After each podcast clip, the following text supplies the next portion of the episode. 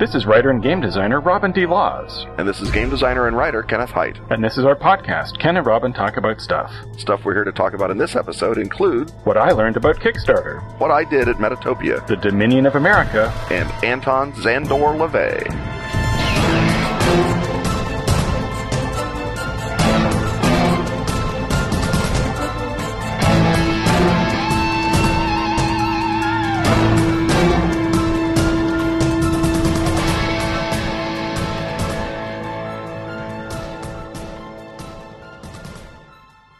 We average nine new titles a day.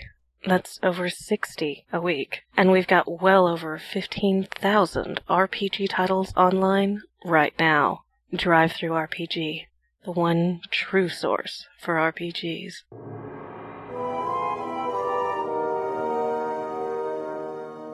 It's time once more for the business of gaming. And Robin, you have just done the land office business of gaming. Uh, you have been selling hotcakes to starving breakfast consumers, uh, apparently with the Hillfolk Kickstarter. So why don't you uh, give us a a post, uh, not so much a post mortem, but a post partem, a, a, a delightful uh, look at your delightful experience. Uh, well, I'm, I'm glad you had some sort of way of encompassing how well it went. The, the Hillfolk Kickstarter ended on November 2nd at 8 p.m. And uh, as a Canadian, I did not quite have a word to describe it.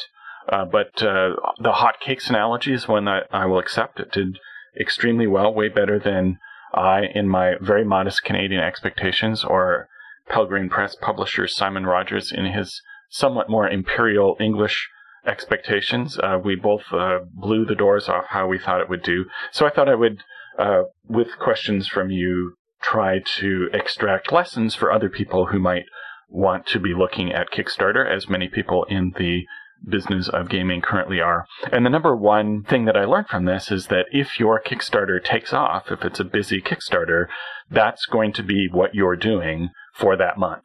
So if you're scheduling Kickstarter in amongst other obligations, thinking this is just something that I will look at that'll tick away in the background while I'm writing or uh, drawing up contracts or working on a layout or whatever it is that you're doing, uh, if your thing really takes off, you will not have time for what you've scheduled otherwise, other than that. And now for this, I did a couple of things that did make it more labor intensive on my part, but that is in part why I think it did so well is that uh, there were things that I were, was doing manually that you might want to automate. One thing in this case, the Hillfolk game was available. It's a finished game. It's not a laid out product by any means, but you can pick up the rules document and start to play. And so what we did is we made that available to people immediately, not at the end of the funding period, but during the funding period, because the best advertisement for Hillfolk, uh, which, if you're just joining this as the first podcast, is my new game of uh, epic personal interaction using the drama system rule set, in which you play the most important people in a raider tribe in a fanciful version of the 10th century BCE early Iron Age in the Levant. Uh, so at any rate, the game, the best ad for Hillfolk is Hillfolk. So if we got the PDF out to people, that meant that they could immediately respond to it on their forum of choice or their social network of choice. And uh, also, people could write reviews. And we got some really laudatory reviews, including uh, one from Lowell Francis, which was basically describing his process of expecting to really, really hate it and undergoing a conversion experience and wanting to play it immediately in that setting right away. And you couldn't possibly buy better promotion than that. Somebody's sincere, excited reaction to your work.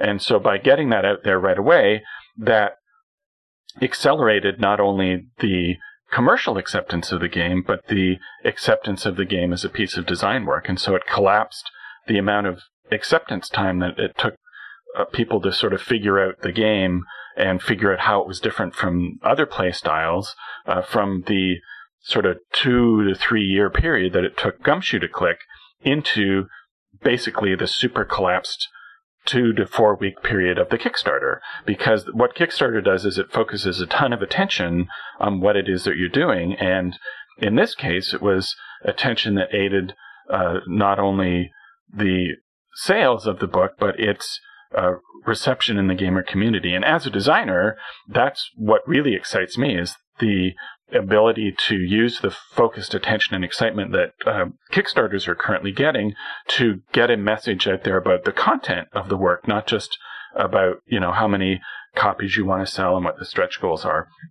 So I manually sent out these PDFs to people, and the first couple of hours after I set this up on the first couple of days, I was thinking, I'm a complete idiot for doing this because this is going to be incredibly labor intensive and it's going to take up a huge chunk of my time. And a couple hours later, I realized that this suggestion, which was Simon's based on the way that the 13th Age guys organized their Kickstarter, was actually uh, unexpectedly brilliant because it gave people the chance to uh, write a couple of paragraphs or a couple of lines about why they were interested in Hillfolk and why they were interested in my previous work or um, this podcast, for example. And so basically, that became the electronic equivalent of someone coming up to your stand at Gen Con and having a little chat while you sell them your book. And it gave that level of personal connection that uh, hopefully the people on the other end enjoyed. And, and certainly I, as a creator, really appreciate because as you know, Ken, most of what a creator's work is sort of done in isolation, and the fact that your stuff gets out there into an audience is something you're reminded of only sporadically. And so here we have that equivalent of the personal contact just through the simple email process of manually sending those files out. I also created uh, something that I thought would kind of engage people with the Kickstarter, which was a battle between the wolves and the lions. So when people pledge, they could pick whether they belong to the wolf clan or the lion clan, and the number of dollars that they backed the project with were then turned into points, which went to what one side or the other. And people wondered what the point of this was, and the point of it simply was to get backers role playing with each other in the comment section of the Kickstarter. And we are role players. Let's make a game of it. Let's do something uh, kind of emergent and silly. And it wasn't complicated, but people really did become engaged with it, especially near the end. And you saw a big. Uh, and we couldn't have scripted the results better because sometimes the Wolves were winning, sometimes the Lions were winning. They exchanged uh, the lead a couple of times, and then at the end, when it became apparent that the one side was uh, really doing better than the other, the Wolves, a whole bunch of people jumped on at the end in a join the winner effect that uh, you might even see in a real world election. Or a real world wolf pack. Indeed, or a real world battle between rival clans, because mm-hmm. of course you would see that as one side starts to overcome the other, that all of the neighboring tribes decide to join with the winners before it's too late to grab the spoils. And so that also was labor intensive because I had to look at the comments that people made on the comments page and then enter everybody's amounts in a spreadsheet and keep track of uh, if if you commented and told me that you'd raised your pledge, I raised the amount associated with your name. If you didn't tell me that your points didn't go up, and so anyway, that was something that was fun and engaging. It was sort of an equivalent of the uh, buy Beth a cupcake element from the earlier Stone Skin Press Kickstarter that again made people feel that there was something fun going on, and that w- because we are gamers, we're going to make a game of it. And uh, it's that sense of emotional engagement that I think that if you are setting up a Kickstarter, that you want to be thinking about because this is not only a means of spreading an idea, it's not only an innovative way to fund projects or to market something that you're ready to bring out, but it's something that requires a degree of showmanship.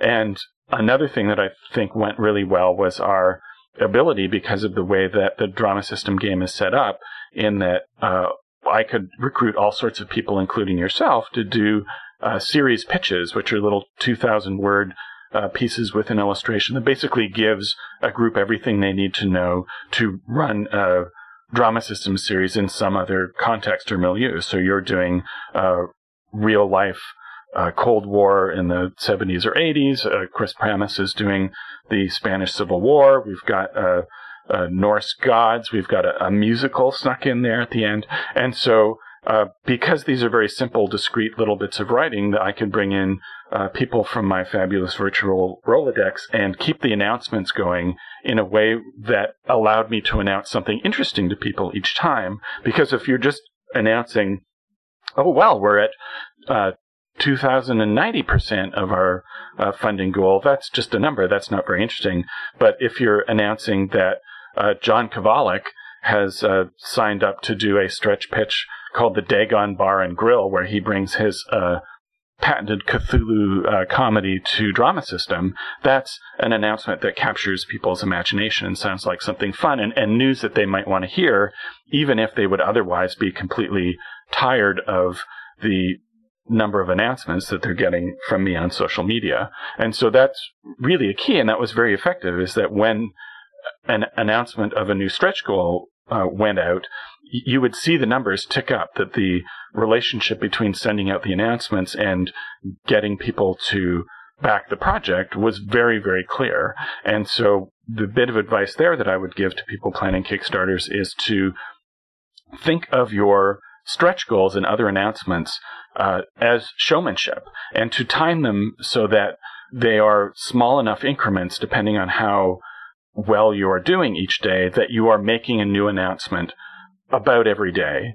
Uh, you don't want to go over that line too much, although at certain times it really heated up. And for example, on the last day or when we introduced uh, new products into the mix that people could buy or new reward levels that people could buy, the rate at which the project funded accelerated and that spaced the uh, breaking of the stretch goals closer together, that created a sense of excitement. But you don't want to overheat that because there's a certain point at which I would imagine people would get uh, tired of it, and you want people to still feel it's cool when you reach a stretch goal. So, in fact, we were budgeted at one level to, to separate out the uh, stretch goals, but I wound up making that amount of money bigger just to make sure that there was enough of an emotional impact from reaching each stretch goals. Because if you just blew through them, that wasn't as much fun as making it seem hard to, to get to them.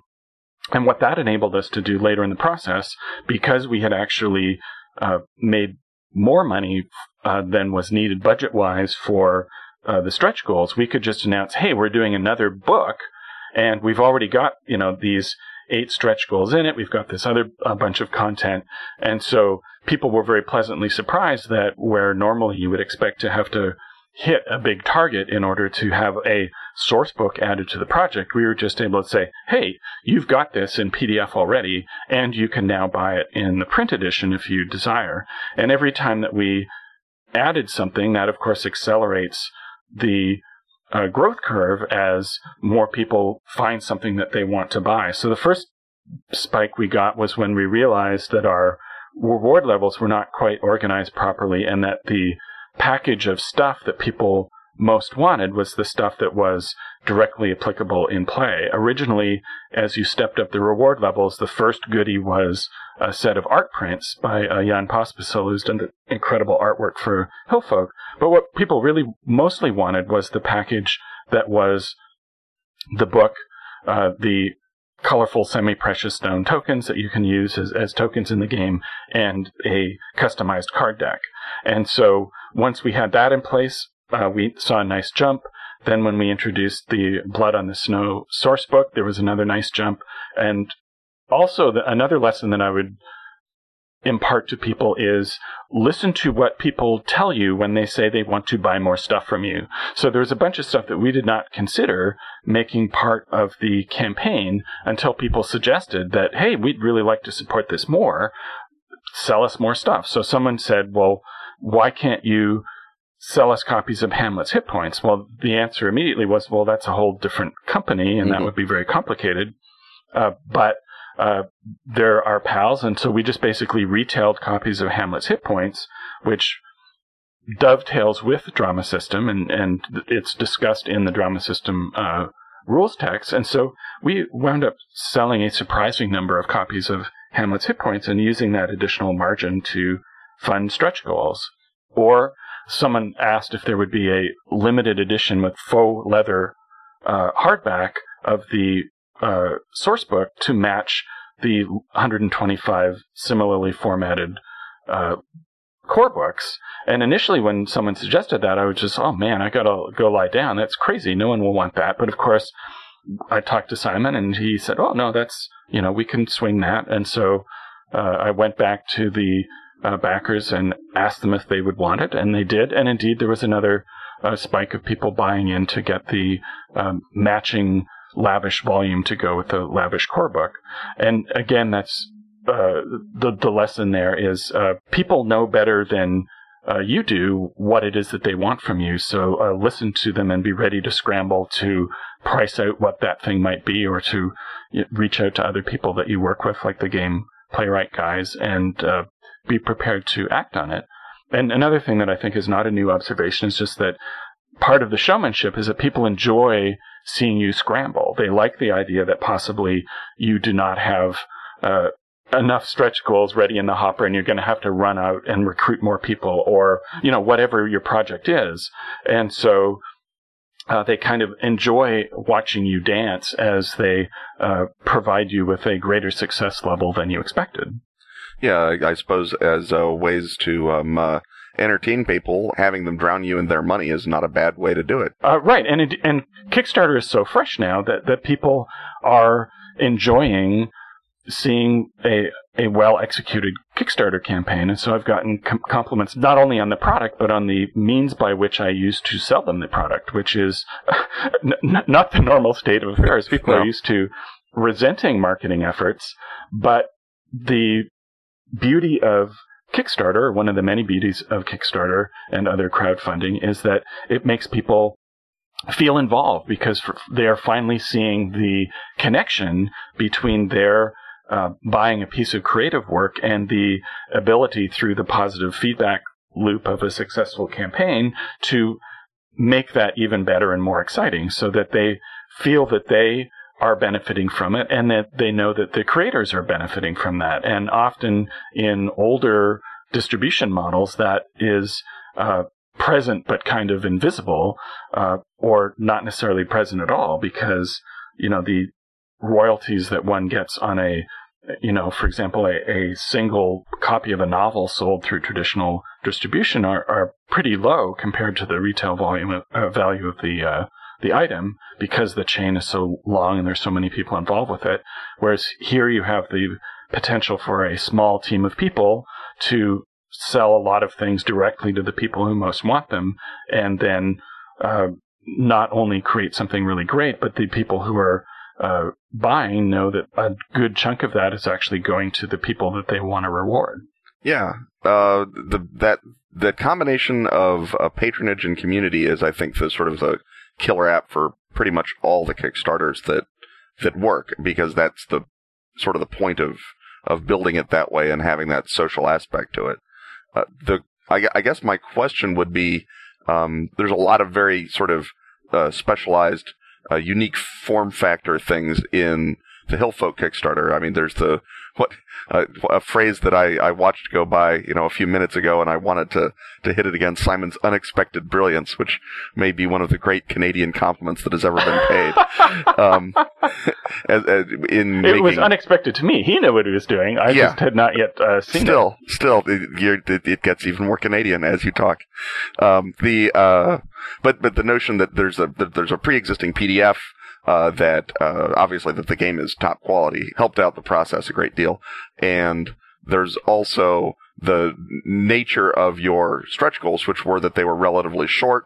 Uh, you could involve a ton of people, and you could provide fairly small increments of space, both monetary and chronological, between them that, that sort of worked really strongly to amplify your Kickstarter, but also to amplify the amount of work you spent on it. Is, there anything, if you can sort of take us a half step back and look at it, that the Kickstarter requires on a, on a more quotidian level, uh, assuming that you don't design it uh, or uh, back into designing it the way that you and Simon did to produce that level of strong immediate engagement. Uh, if if you get what I'm asking. Well, I would say first and foremost, the thing is to not design your Kickstarter campaign and then reverse engineer into what your creative product will be, but that it really does have to come from a sincere place of creation. Is that I think if people feel that they are being harvested in a calculating way, that you're not going to be able to form that community. And certainly in this case, uh, the development window for this has been kind of long. And when I started designing this, Kickstarter wasn't even a thing yet.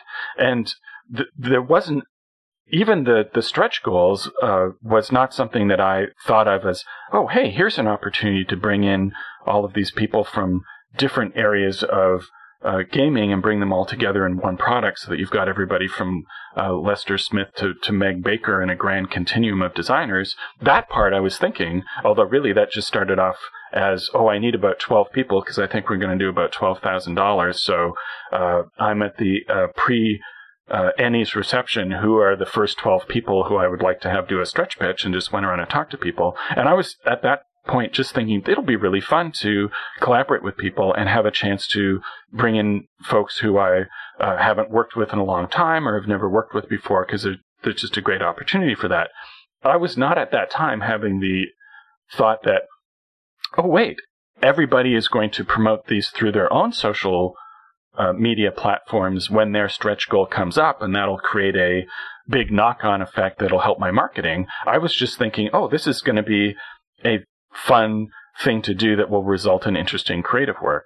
And I think that probably that you're going to have a really hard time sitting down trying to create the ultimate Kickstarter and then figuring out what the product is to go with it.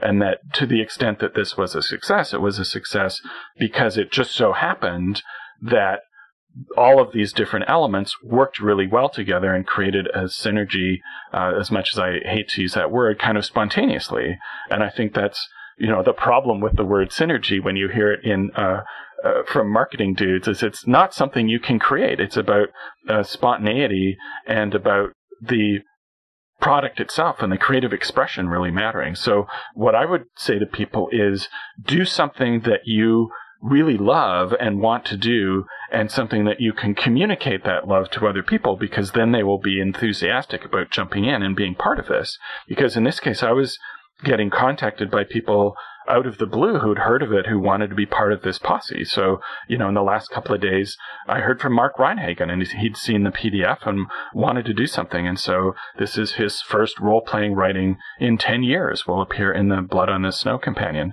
And if you were to sit down and say, well, I'm going to engineer this, I'm not sure that you could because your attempt to engineer it would be transparent and it would not excite all of the people who got on board with that because they don't want to feel that they're being leveraged. They want to feel that they're participating in a uh, cool uh, boundary breaking creative project. Yeah, uh, obviously, you know, at some level, it, making a successful Kickstarter is in a lot of ways like making a successful uh, any other sort of social experience. You can't you can't plan a perfect party. You have to hold a party that's going to be fun and you know hope that it catches fire and that it, it works you know, with the with the with the guests and with the theme and whatever else. Uh, you can sort of do things that that maximize the chance of having a perfect party come off. And I guess that's sort of the question that I would maybe pose next, given that, like you say, that you can't build synergy, you can't harvest a community, or rather, you shouldn't harvest a community. What do you think are the sort of uh, don'ts that you might have for a given uh, Kickstarter in in, in our tabletop role playing area. I mean, obviously, you and I probably have no idea what makes a good, you know, wristwatch collector Kickstarter or something. Well, I would think first of all to you do want to lowball your initial goal, right? Especially if you've got something that is already in a high state of preparedness, you're not asking for $55,000 up front. You're asking for the smallest amount possible to sort of help you with your initial print run because you do, out of showmanship, want to create the sense that you've hit your target uh, really hard early on. And the, the conventional wisdom is that you want to get about 30% of your target in the first three days. Well, we got, uh, you know, uh, four times our target in the first three days because people were excited about this and I'd been talking about it long enough and it created a, enough awareness that were, uh, there were a lot of early adopters to, to jump on. Um, and so uh, that is one standard piece of advice that I think is apt, but I don't think is framed enough in terms of showmanship. That you, like a narrative, has exciting ups and downs. For those of you who have read Hamlet's Hit Points, a Kickstarter campaign is a narrative. And in fact, they even call the page where you have all your info your story. And you should think of your story not only as something that you are presenting up front, but something that unfolds over time and sometimes people will be anxious that you're not going to hit a stretch goal or it'll slow down a bit.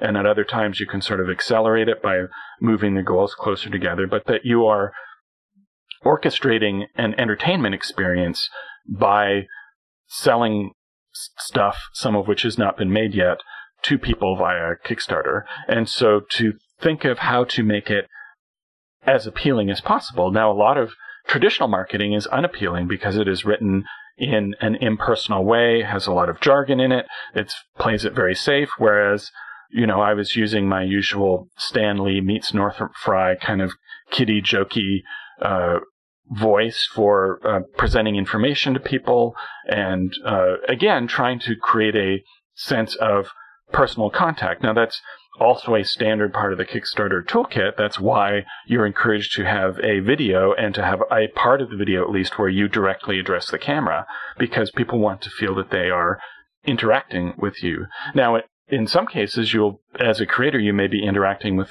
in ways that you generally don't want to be. Uh, I wound up dealing with a lot of customer service issues that uh, traditionally I would pawn off on Simon. Uh, but here I was the lead face of the campaign and I sort of had to uh, make things work for people, uh, even when, you know, Simon was uh, out of touch on a, a, vacation near the end of the campaign. And so it took me out of my comfort uh, level a bit. If anyone has ever worked retail and you've had that dream where your apartment and your store that you work in have become one and the same and you're trying to sleep, but there are people in your store. Uh, well, that's actually almost literally the case in a Kickstarter because you're getting up in the, in the middle of the night, uh, and, uh, on your way to the, uh, uh, on the loo, you can check and see if your Kickstarter has ticked up more. And so there's, uh, a lot of, stress involved with a successful campaign. It's positive stress, it's excitement, but being very excited and having to bat down a lot of balls for a month, that's kind of exhausting. Um, I compared it to uh, to Simon as saying that you know in some ways this resembles a meth binge, but uh, Simon then pointed out that it's an unusual meth binge in which you end up with more money at the end than when you started. well, um, I think that we should perhaps uh, leave a little of uh, juice left on that uh, pomegranate uh, if we wish to address Kickstarters again, which I suspect uh, going forward, everyone in the uh, tabletop game industry will be, and that certainly includes you and me. Indeed, yes.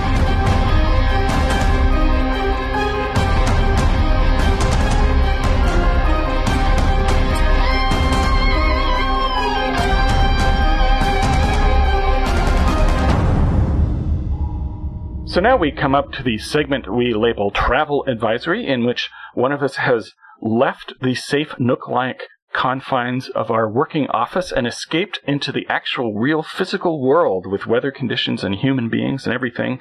And in this case, Ken, you, uh, after Hurricane Sandy, went out to New Jersey to, first of all, affirm that there still was a New Jersey and then to go to Metatopia. So how was that experience? Metatopia was terrific and sort of uh, strange to be coming in, as you say, as you had, uh, as you indicate, to post hurricane New Jersey. One of the many things that is delightful about Metatopia is that it takes place in Morristown, New Jersey, which is a almost idyllic little community uh, in you know sort of northern New Jersey.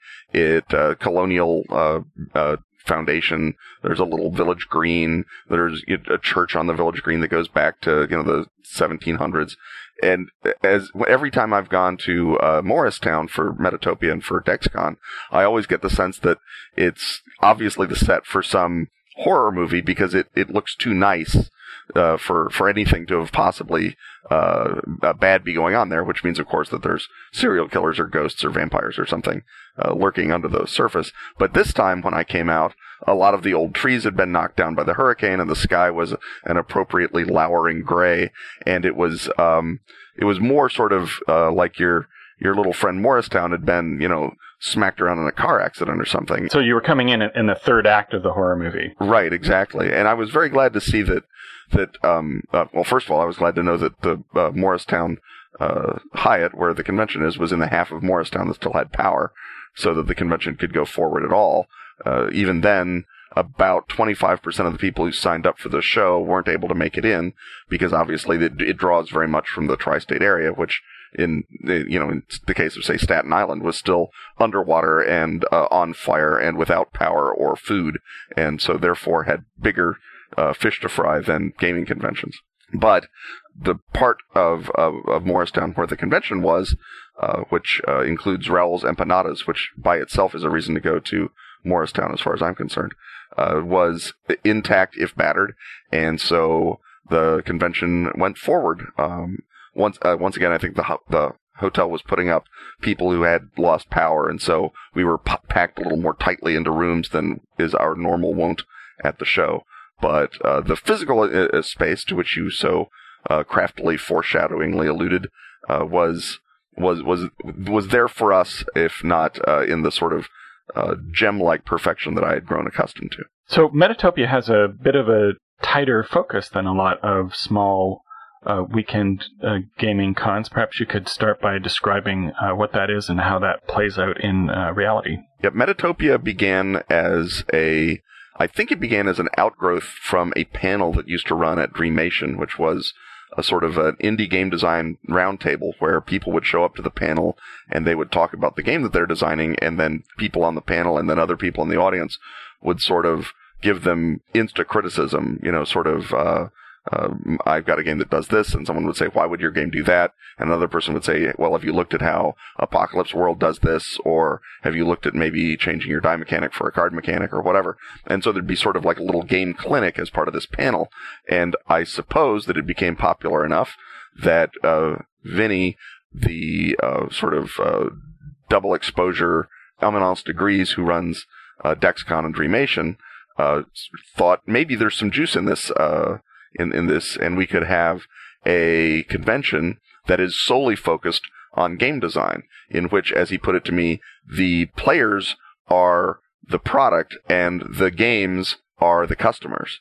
And so if you are a designer, you sign up with uh, Vinny and you bring your game to Dreamation, or rather to uh, Metatopia in whatever state it's in, and then you, if, it's in a play testable state, you run it for alpha gamers that Vinny ha- has known throughout the tri-state area and has asked if they'd like to come out to Metatopia and maybe test some awesome games or once they've signed up to come out to Metatopia, he sort of hand puts them into games that he suspects they'd be good at. So he puts people who are card game mavens into the card game playtests. He puts people who are story game guys into the story game playtests.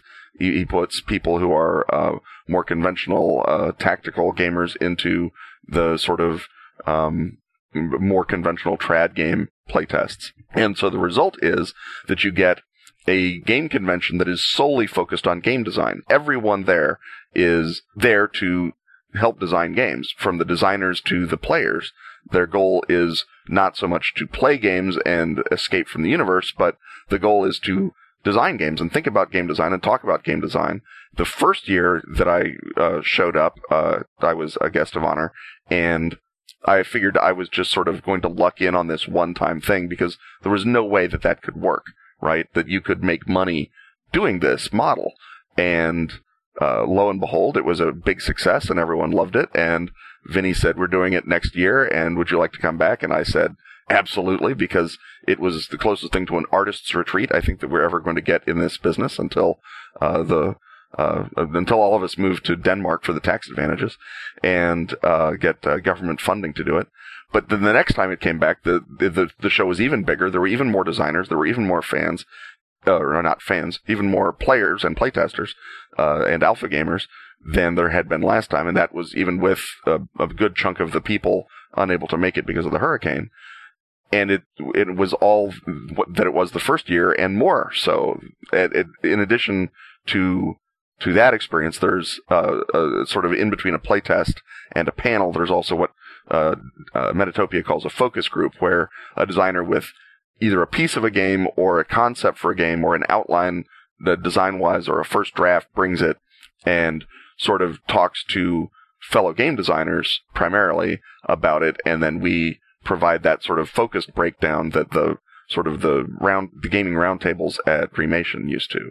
And that is something that I don't think exists anywhere else in the tabletop gaming world except Metatopia. So did you take some a design of yours to be playtested under these conditions? Last year I took the dice engine for Casey Jones is Dead, which was technically a design of James Ernest's because he designed my dice engine at GAMA uh, when I uh, expressed my uh, uh, sort of plaintive wish that there be a dice engine for this game, that someone who understood uh, the mechanics better than I could uh, maybe make work. And in about an hour, he dashed off a, a methodology of doing train chases and train racing that worked pretty well when he and I played it, and then I took it to Metatopia last year and knocked some of the rust off it and uh, got a, couple more of the corner cases figured out.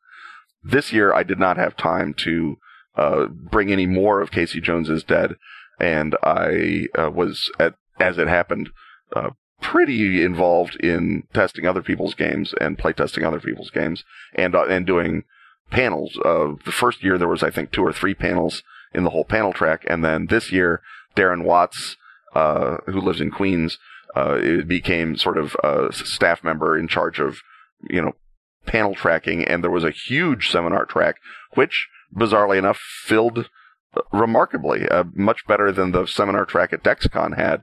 And again, I don't know if it's because Metatopia is new and so no one has any uh, reflexes about it. We're we're seeing the settler effect, or if it's just that a more design focused audience is also more interested in seminars. But either way, between seminars and focus groups and two playtests, I, you know, I, I, you know, Vinny certainly would have allowed me to, to run something else, but I'm, I'm almost, I don't regret not having brought anything this year. Now, I think I may need to be disabused of something here because what I am hearing in terms of playtesting for tabletops with the words focus group or people who are helping you design your games are a lot of the impulses that I work really hard when I'm playtesting a tabletop role playing game to winnow out of my playtest group. That I'm not looking really for people to be a focus group and to tell me about their tastes, and I'm who are going to overthink to the point where they are contributing design ideas that I'm looking for people's responses. And I've had, you know, Vinny pitch the convention to me in the in the terms of you will take your game and we'll go through a pillar of fire and there'll be and they'll uh, scrape at it and poke at it and, and jab it with sticks and all of those things are things that I am not looking for when I'm looking for feedback on a game is that I want a uh, to get a sense of, first of all, what confuses people and what they find unwieldy. And uh, in the end, it may be the same result, but I'm looking for people's emotional responses without the level of analysis and overthinking that kicks in when people start to get in the co-designer chair. So, uh, is that uh, what is going on, or am I just projecting? Well, as I say, because so much of your audience is designers, and because the focus group model is actually intended to produce uh, design suggestions uh, on a on an architectural level as opposed to uh, responses to the game on a on a player level.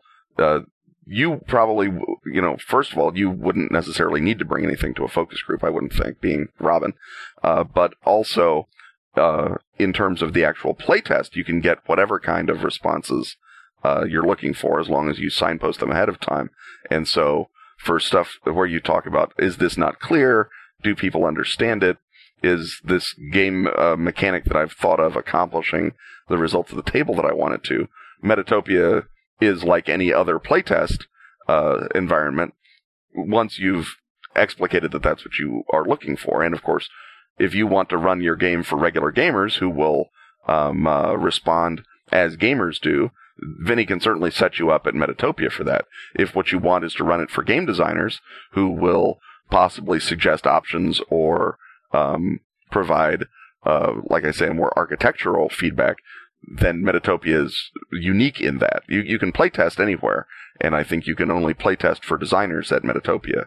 I think that the, uh, the, the feedback certainly that I got for the for the train uh, race mechanic in Casey Jones will make that game better and came both from people saying, did this, you know, ask me asking people, did this feel right? Did this feel like a, like a, like a, basically the wreck of the old 97, the role playing game?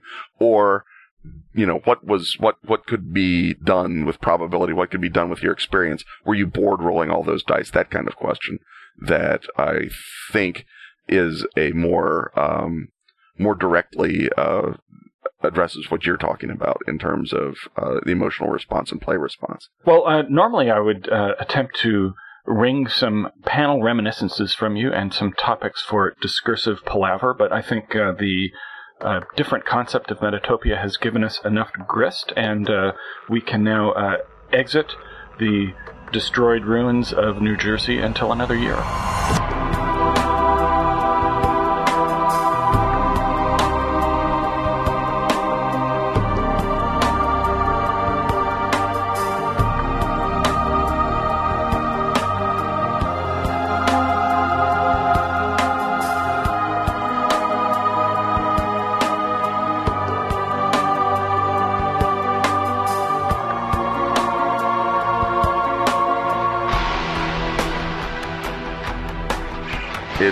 Once again to ask Ken and Robin. So let's ask Ken and Robin. Steve Dempsey asks Ken and Robin if Britain had managed her colonies better and there had been no Revolutionary War, how might America and Canada have turned out? Well, that is the, the brightest timeline. That's the, the dominion of, of America. Well, uh, it, it is the brightest timeline because it begs the question, obviously. The, you know, it, it's much like saying if uh, the Nazis hadn't been bad, how would uh, they have um, uh, governed uh, Russia in an enlightened fashion? Or, or in this case, if you know, if people had behaved in terms of their historical, broad, long-term interest and not their individual, narrow interest at the time, uh, where you had a group of people who were intent on extracting the maximum wealth out of the colonies, which of course got up the noses of the people who are in the colonies and did not want their wealth extracted. So, so the question then would be that what would an enlightened policy have been that Britain could have followed that would have actually achieved that end of uh, keeping the um, Americas in the imperial fold? Well, that obviously is a uh, you know a question that is fraught, uh, and I don't think that there's any sort of consensus amongst historians on the topic. Uh, one that I don't think gets enough attention is the view of a historian named Stephen Saunders Webb, who has written a number of terrific books about uh, the 17th century. One, the most salient of this, of which to our discussion, is one called 1676 and the End of American Independence. And he makes the argument implicitly that if Britain had just done nothing, uh, rather than attempt to impose an imperial structure on the colonies, had simply left them as a collection of Englishmen with charters to settle America, the way that they were from uh, the Plymouth and Virginia companies forward to uh, the uh, uh, Caroline Restoration in the 1660s, that America just simply would have, you know, bopped along in its own happy way, sending back indigo and tobacco, and uh, you know, occasionally uh, slaughtering Indians or uh, planting the uh, Ohio Valley or whatever else uh, got into our heads to do, and that it was the act of attempting to work them into some sort of logical system that actually caused, you know, all of the trouble and uh, spawned a, a series of, of American revolutions or revolts rather in this uh, latter part of the 17th century. Now, you can certainly argue that Webb is being either intentionally provocative or uh, or uh, even uh, maybe uh, accuse him of having some sort of larger agenda at work, but then that would, you know, you start down that road and you're going to find a very short bookshelf of historians of uh, the colonial period who you can trust. Uh, Webb, I think, deserves attention primarily because his thesis is so interesting and it prevent, presents the question from uh, an angle that a lot of people haven't haven't discussed. I think the standard answer is that if during the run up to or the immediate post war effect of the French and Indian Wars, and I suspect probably before the French and Indian Wars would have been the, the better time to do it, if the British uh, mercantile and political interests had sort of made way in them in, in their own company for the sort of jumped up colonial arrivistes represented by George Washington and Benjamin Franklin, that they might very well have been able to sort of co-opt the American, uh, for lack of a better term, the, the American upper class or the American ruling class into basically accepting the same level of British governance uh, of America that uh, the Canadians turned out to be perfectly willing to accept after you guys sorted your uh, your own um, uh, uh, parsnips out uh, in the 1830s. Yeah, in fact, I think that that's uh, in our imaginary uh, Dominion of America. That that is, uh, if they had practiced that sort of initial benign neglect and then co-opted the upper class a bit more, that you would have gotten what you got in Canada, which is uh, after the American Revolution, a group of people called the United Empire Loyalists uh, went north to Ontario, then known as Upper Canada. Uh, and the way to remember that is that Upper Canada is to the south of Lower Canada, which was Quebec. Just like Upper Egypt. Yeah. So, so, so what was established uh, was basically a kind of a soft al- oligarchy called the Family Compact, and so the the by the time that it came to throw off the uh, yoke of this entrenched upper class, who could well have been the uh, heirs of the George Washington and, and Benjamin Franklin's, that uh, there was a crusade for responsible government, often carried on by uh, newspaper editors, and it happened in each of the uh, what became the provinces, what were then territories. And so there was uh, there were some little tiny rebellions, or a couple of guys hanged and so forth, but uh, really it was a series of meetings and uh, that led first of all to a more responsive government as you say in the 1830s and then uh, later to confederation and the question in my mind would be that the one thing that would make this not the brightest uh, timeline the one in which uh, you know, because of course it would be much better if uh, America was more Canadian. We all know that. Um, that uh, the question would be in this less bloodied more meeting oriented approach to what would be happening in North America, how that would have dealt with the slavery issue. Certainly, uh, Canada was a little ahead of the United States in having an abolition movement, in part because it did not have any great economic benefit from slavery and could uh, therefore afford to take the morally correct position. But my question would have been how would the uh, Dominion of America have then dealt with the slaveholding crisis?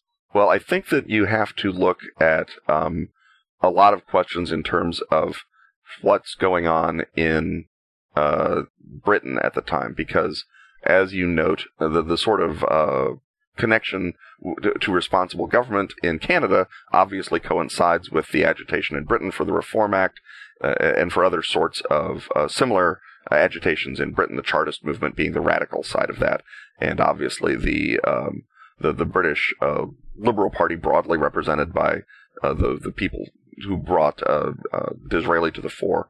But Gladstone, I, I, believe, was a Gladstonian liberal back before he was a Gladstonian conservative. So that kind of, of movement to expand the franchise and expand responsible government in Britain has its echo, not surprisingly, in Canada. And so I suspect that to an extent, the slave question in America would likewise have followed the slave question in Britain. But the obviously the British uh, did not abolish slavery in um, the West Indies until 1834, uh, which is considerably later than they abolished it in uh, Britain itself, uh, which was basically um, throughout the late 18th century and early 19th century. Yes, it's always easier to let the over there slavery uh, continue. Mm-hmm. And uh, certainly, the, if one has uh, Virginia and Carolina and uh, later uh, Mississippi cotton planters sitting in Parliament, it's going to be a, a more fractious question. I don't know that it's going to wind up having the same paralytic effect on the British parliamentary system that, say, Irish Home Rule does but one can certainly see it being stirred into that mix because again, the 1860s is when you start having the Fenian agitations. You start seeing uh, the agitation for home rule by Parnell and O'Donnell, and it, that all by itself is snarling up the parliamentary system. So if there's a few more MPs who are representing slaveholders, as opposed to MPs who simply were slaveholders at a remove, the way that they were in um, uh, in in in Great Britain itself, uh, you I think have a different batch of of issues coming in. Uh, as it turned out, eventually the British uh, paid off the slaveholders to manumit their slaves, you know, buying them at you know assessed tax value or whatever, which uh, is you know not the ideal solution, but is certainly better than uh, a civil war, I suppose, at some remove. And I think that you would have to, you know, certainly one would hope that between uh, a larger, you know, basically a larger free state body in the, the, the responsible Congress, which in this case would be Parliament, you would not have the sense amongst the Southern slaveholders that you that they would be able to paralyze the government and then take it over that led to our Civil War, uh, because obviously the the South, thanks to the Senate, was able to hold every other action of government hostage to keep uh, slavery going, and then was able to agitate for the expansion of slavery into the West, uh, which was the great uh, threat that the Republican Party was founded to to stanch, and uh, and we did. So good for us. But the uh, the question of how that dials into a parliamentary uh, horse trading set in Britain is, I think, one that is almost unanswerable. You can, for narrative pur- purposes, you could have everything from an early uh, civil war under Calhoun in the 1830s that's put down by uh, uh, the by a bunch of redcoats uh, led by Zachary Taylor or whoever, or you can have it simply just dragging on until the late 1890s, the way that slavery in Brazil did, and finally just the uh, vast amount of money available to the Manchester industrial complex, which would have one assumes under this uh, Britain is not an idiot model, uh, have been echoed by a, a, similarly vast expansion of the American industrial complexes in anti-slavery states like Pennsylvania. That that would have just swamped any possible uh, economic interest of the Southern slaveholding MPs. So when we uh, peer through our alternate history uh, spyglass into the alternate dimension where the uh, Dominion of America exists, does it stop at the Mason Dixon line or does it go all the way down to Mexico the way our, our Canada and America do? Well, I mean, if, if it is being established in the 1730s and 40s, the question, of course, becomes what's the legal status of Quebec after it's taken in the French and Indian War?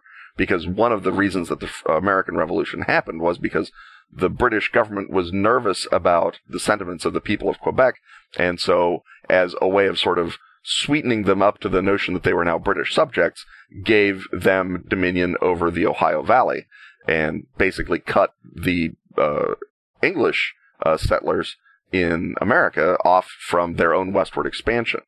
And one assumes that in a world in which the British have less reason to um, uh, worry about uh, the, the the sort of uh, tender sentiments of Quebec that they or uh, or perhaps even a better example of what to do with Quebec, given that they've already uh, uh, suborned the American interests. That you don't see that internal boundary drawing again. I, that I suppose goes to Steve's original question that Britain is not doing things wrong, and so the the westward expansion is simply uh, you know, allowed as it was uh, before the Quebec Act and obviously by America after the Revolution. You know, again, if one is looking for the, the, the uh, sort of um, Pacific utopia of uh, Canadian dreams, you would assume that the Dominion of America goes all the way down to uh, Texas. And then the question is, does Britain get the Louisiana Purchase made? Because Napoleon is far more willing to sell to the United States uh, than he is to Great Britain. And so I suspect that what happens is that there's another front in the Napoleonic Wars in which the uh, American uh, uh legions are tasked with conquering uh, Louisiana and Mexico once France and Spain become uh, opponents of Great Britain. Now, the question, of course, is after the war and the need to make the French and Spanish monarchies sweet to British interests, what's the response of the Americans to giving up their conquests? And I think again, once you start uh, assuming that the British government has been intelligent for by now a hundred years in a row, one has passed well out of alternate history and into sheerest fantasy. Yes, assuming any powerful group of people uh, acting in their textbook best interests and not in their actual best interests is a fantasy indeed. But it is a fantasy uh, where people all the way down into Tennessee have poutine and back bacon, so it is one that we can uh, treasure nonetheless as we uh, exit Ask Ken and Robin.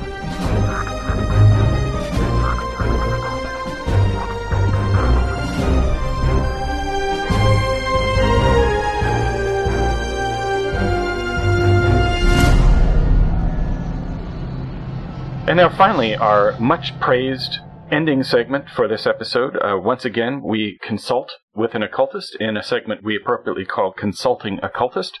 And this time, the question is to Ken uh, who is Anton LaVey, and does he even really count as an occultist? Well, I mean, I suppose that uh, he counts as an occultist. He performed uh, black masses, which is a, uh, a fine part of the occult and the fact that he did it almost entirely as a publicity stunt or working out of an immature understanding of Nietzsche also does not disqualify him. I'm not sure why you would say he's not an occultist. I can understand the sort of disinterest in LaVey generally because even back when I was consuming these things with a, a degree of, uh, of, of broad-mindedness that uh, shocks me in my, uh, in my sere adulthood, I never particularly thought LaVey was that great. And I think a lot of it was because he always struck me, and again, even as a, as a, as a teenager, when one is most interested in Satanism, uh, he, he struck me as so clearly a talk show occultist, a sort of a, a Uri Geller or um, uh, Kreskin of uh, black magic that it, you know, it, it, paying attention to him seemed like sort of, you know, you've lost some sort of contest with him as far as I was concerned back then. And admittedly, even now, I am remarkably unmoved by Anton LaVey, even given the fact that he was born in Chicago, for example, which should immediately um, uh, banned him to me uh, as a as a brother. So, what took him from Chicago to being a sort of a pop culture Satanist? Uh, well, the answer, of course, uh, was his family moved to California, and that should answer pretty much every single part of that question. Um, he was born. I, I, I always have to uh, say this. He was born in a, a, a terrible neighborhood of Chicago uh, that is now underneath the John Hancock Tower. And uh, given that he founded something called the Order of the Trapezoid uh, later on in his various magical lives, uh, the fact that the Hancock building is the four largest trapezoids in the world leaned up against each other to create what in my youth I thought was a trapezohedron a la Lovecraft, but turns out to be a mere frustrum, um, uh, is uh, it, it, delighted uh, it, it, delights me even now, and certainly LaVey was buddies with Clark Ashton Smith, which is uh, points to him, I suppose, and was a Lovecraft fan, although he had uh, his disciple uh, Michael Aquino, I think, do all the Lovecraftian parts of his satanic uh, rituals. Uh, and uh, Michael Aquino has gone on to flourish as the head of the Church of Set or something similarly delightful.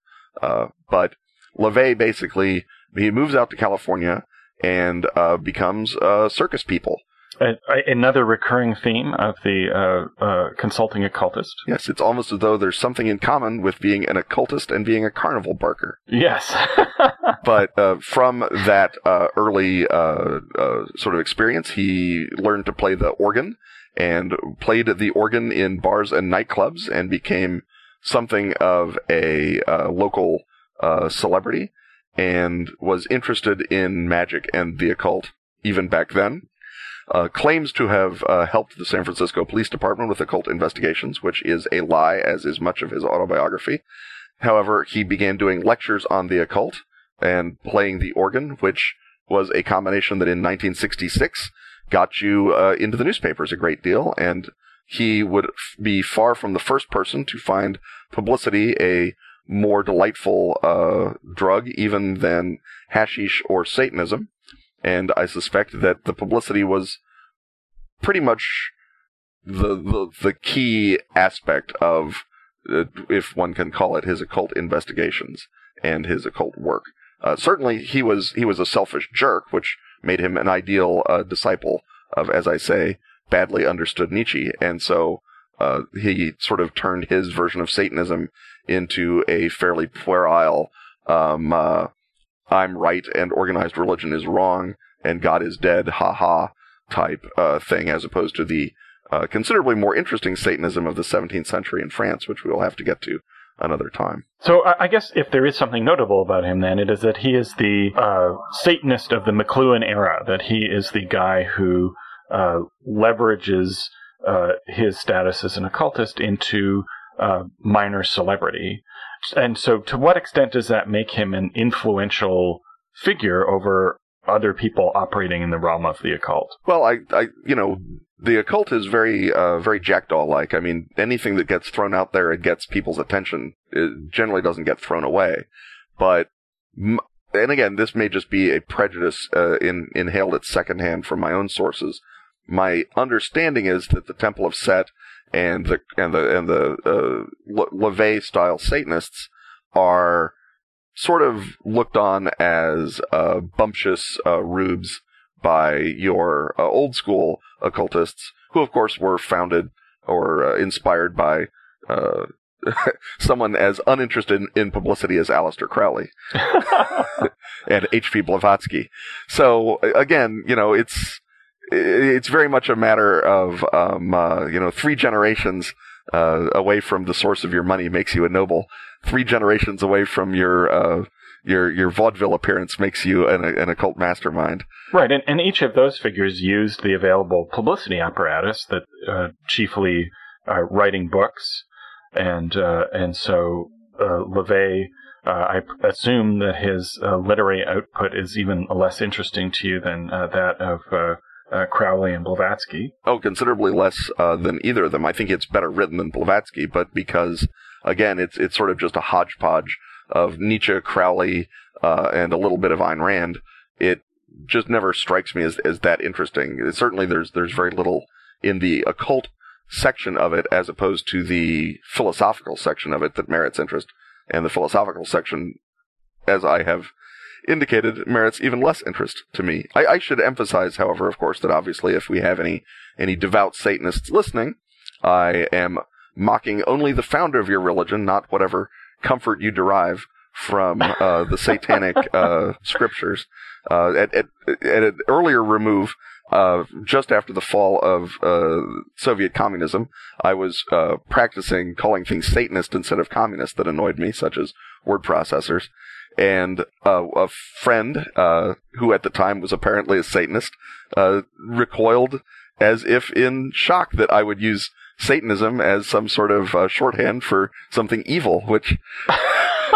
which strikes me as a m- delightful case of missing the point and of uh, the sort of wonderful domesticating uh, influences of uh, of culture in general. Well, that, that would be the ultimate expression of LaVey as basically Ayn Rand with horns mm-hmm. is that he, I think, seemed to be leveraging out of the uh, occult part, except as trappings, and moving toward a variant of the philosophy that being a dick is uh, a great boon to mankind somehow. Mm-hmm. So, it, it, in order to incorporate him or uh, figures like him into one's fiction or gaming, what do you do to make him more interesting. One of those uh, the ways, you know, the obvious thing is to have him as the figure who's sort of the uh, fakes uh, occultist, the poseur, who is a, a red herring uh, with the real supernatural thing going on off in the corner. Uh, the other thing, I guess, you could sort of turn him on his head and treat him as a, a double agent, somehow acting to subvert uh, the uh, real life evil forces by uh, straitjacketing them into rendering them into a uh, more pedestrian uh, media framework. Yeah, dude, make, basically casting him as the Roddy McDowall character from Fright Night is is one delightful approach. The other way is to sort of give him the the role of the charlatan who stumbles on something real, and it rather than um, fighting it or fleeing from it that it sort of takes him over. That, you know, it's like it was all fun and games until suddenly, you know, his eyes started glowing red. And because he is so very interested in publicity, what he serves as is a great methodology for connecting your magical activity or conspiracy or whatever it happens to be to uh, sort of B-list celebrities throughout the 60s and 70s. He was, for example, he was buddies with um, uh, Fritz Leiber and Forrest Ackerman and Kenneth Anger, and he and Jayne Mansfield uh, mutually exploited each other for publicity uh, in 19, I think, 66 or 67 thereabouts. Uh, and then, of course, he was uh, contemptible enough to claim that her her car accident was caused by a curse that he put on her. And anyone who would um, uh, try and exploit uh, Jayne Mansfield's death for publicity, I think has left themselves out of uh, any obligation I may have to uh, pull a test. Uh, but he um, sort of acts as your sort of doorway into that uh, world. So if you want um, uh, to sort of add that sort of 70s uh, gritty Bullitt era cinematography feel that is beginning to come into its own as a way to, to set period pieces, I think you have a little of that now in um, the Cloud Atlas. Uh, you certainly got that out of the uh, Alfredson movie of Tinker Tailor, where it being a 70s period picture was, I don't want to say equal, but a, a major concern of the film, along with being a spy film. And I think that that sort of aesthetic is something that Crow- that uh, Crowley, that LaVey can bring to the table because again, that was his whole point was to be part of the scene, man. Well, what I would be tempted to do is to first of all fictionalize him into someone more sympathetic, and then have a buddy cop movie based on his uh, claims of helping out the San Francisco police, where you had in the hippy dippy early 70s, you uh, uh, he can be the consulting detective to the straight laced cop, and they can uh, solve crimes together in that uh, milieu, as uh, found in the films you cite, and also in Fincher's Zodiac. Right. Yeah. I mean, certainly, if if if if one domesticates him, much as I suppose uh, his uh, some of his followers have, you get you you, you can get a, a, a fun character, and he. To give him his due, he certainly understands how Satanists are supposed to look. I mean, he grew a Fu Manchu mustache and beard, and he shaved himself bald, and he had and he practiced his creepy stare, and he and he carried snakes around with him, and uh, he changed his name from Howard to Anton. So that's a that's a step in the right direction, I think. And of course, style wise, there's a huge influence on you know shock rock, which then influences heavy metal, and mm-hmm. and, and, that's you know the huge uh, pop culture influence. I guess he, he's had is sort of at a uh, degree of reserve, although certainly there's a lot of uh, metal bands that are avowedly a Satanist. Mm-hmm. And uh, in again, LaVey was not actually a fan of rock. He liked 40s standards.